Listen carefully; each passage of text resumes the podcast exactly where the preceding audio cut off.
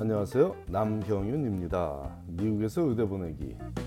오늘은 그 136번째 시간으로 아직도 인터뷰에 초대받지 못한 경우에 대해 알아보기로 하겠습니다.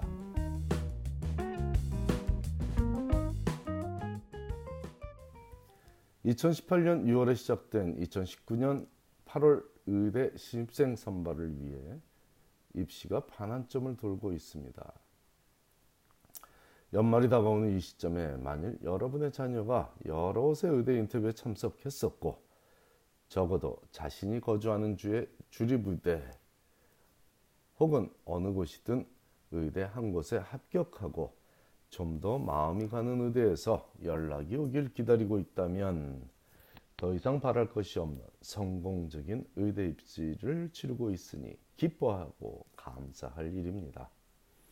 하지만 모든 가정에서 이런 기쁨을 누리고 있지는 못할 것이고 더 많은 가정은 아직 인터뷰에 초대받지 못했거나 인터뷰에는 다녀왔으나 기다리던 합격 소식은 아직 받지 못한 상황일 것이므로 아직 인터뷰에 초대받지 못한 학생들을 위한 점검 사항을 알아보기로 하겠습니다. 앞에서 이번 사이클이 올 6월에 시작되었다고 했으나 좀 더 정확히 말하자면 올 5월 31일에 시작된 이번 사이클의 의대 입시는 8월부터 인터뷰 초대를 받기 시작하여 10월 15일부터 합격 통보를 시작했고 2월 말까지는 인터뷰에 참여한 일이 벌어질 것입니다. 물론 일부 의대에서는 3월 말 혹은 4월 초까지도 인터뷰를 진행하기는 하지만 3월 말이나 4월 초 인터뷰에 참여한 학생이 합격할 확률은 높아 보이지는 않습니다. 적어도 제가 지난 10여 년간 학생들을 지도하며 단 한 번 3월 말 인터뷰에 참여한 학생이 합격하는 일을 경험해 봤으니 현실적으로는 의대 인터뷰는 8월 중순부터 다음에 2월 중순 사이에 6개월 동안 이루어진다고 보는 것이 현실적이겠습니다. 인터뷰 초대는 실제 인터뷰 약 2주 전 내지 2개월 전에 받는 것이 일반적이나 마무리 분위기에 접어드는 내년 즉 2019년 연초가 되면 아마도 2개월보다는 2주 쪽에 가까운 시간에 초대를 받게 되기 십상이니 멀리 여행을 하는 일은 삼가하는 것이 좋겠습니다. 이미 의대 합격한 학생도 추가로 인터뷰 초대를 기다리는 경우라면 한국에 방문하는 일조차 봄으로 미루라고 제가 권하고 있으니 아직 인터뷰에 참여하지 못한 학생이 이 시기에 먼 곳으로의 긴 여행을 생각한다는 것은 권하지 않는 것이 맞는 일입니다. 주변에 합격한 학생들이 여유 넘치는 생활을 하는 모습을 보면 아직 인터뷰에 초대조차 받지 못한 학생들은 더 불안해지는 것이 당연한 일이지만 노여워할 일은 아닙니다. 스스로 부족한 점을 인정하고 보완할 구상을 해야 할 시기입니다. 아직은 기회가 남아 있습니다. 서로 이번 사이클에 의대에 진학하지 못하더라도 아직 기회가 남아 있다고 믿고 지금 이 시간을 유용하게 보낸다면 다음 사이클에는 꼭 의대에 진학할 수 있게 될 것입니다. 지금 인터뷰 초대를 받지 못하고 있는데 그저 하늘만 쳐다보고 있다면 약 6개월 후에 진행될 다음 사이클 의대 입시에서도 별반 다른 모습을 보여줄 수 없게 될 것이고 그렇다면 또다시 똑같은 결과를 얻게 될 것이 보이지요. 모든 경우를 망라할 재주는 제게 없지만 대다수의 경우 아직도 인터뷰 초대를 받지 못한 학생이라면 자신의 AMCAS 원서를 다시 열어서 clinical volunteering 활동 시간과 리서치 시간을 비교해 보게 하십시오. 즉 환자들이 있는 장소, 병원이나 요양시설 등에서 봉사한 시간과 연구실에서 보낸 시간을 단순 비교하게 하면 그 비율이 크게 차이날 확률이 높습니다.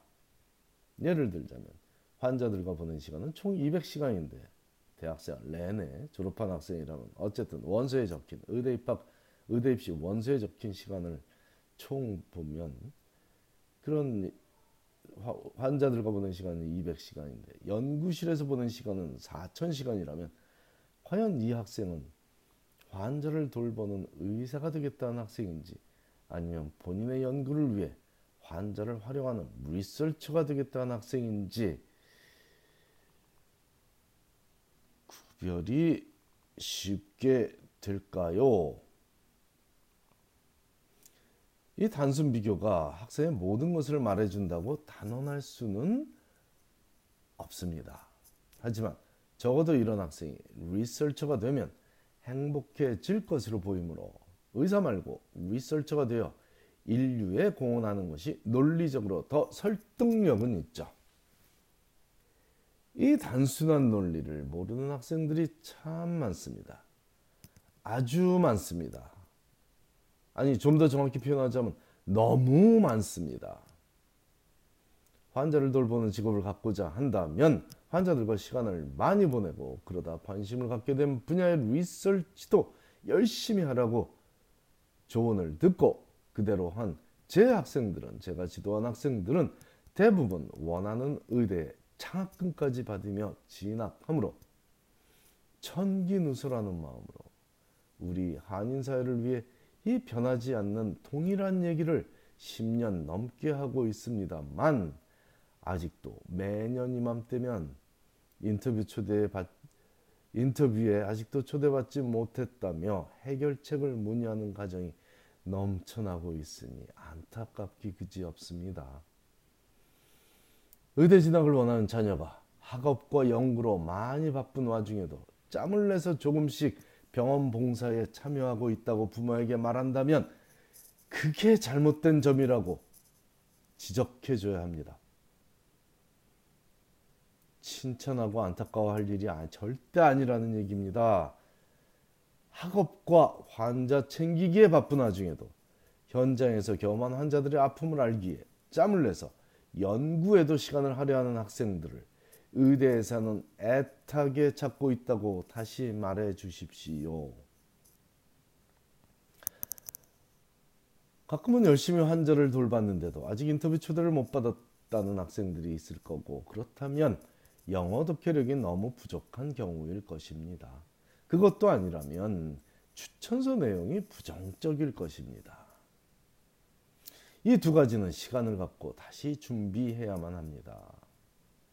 의대 진학을 포기하더라도 이 두 가지는 지금 챙겨야만 학생의 미래가 밝을 것입니다.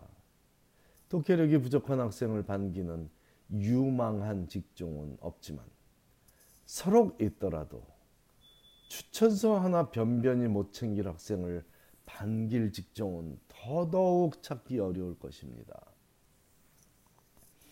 이 두 가지를 피해가는 길은 부모가 오래오래 살며 그 자녀를 챙기는 것인데 이것보다는 지금 영어 공부를 시키는 것이 더 쉬워 보입니다. 또한 사회성을 제대로 못 키워줬다면 그것도 부모 탓이죠. 지금이라도 시간을 갖고 잔소리를 하며 남들과 함께 더불어 살며 감사하는 마음가짐을 가르치는 노력을 해야겠습니다. 서로 너무 늦어 보일지라도 부모가 아니라면 그것까지 챙겨줄 사람은 이 세상 어디에도 없으니 우리 부모들이 꼭 해야만 할 일입니다. 감사합니다.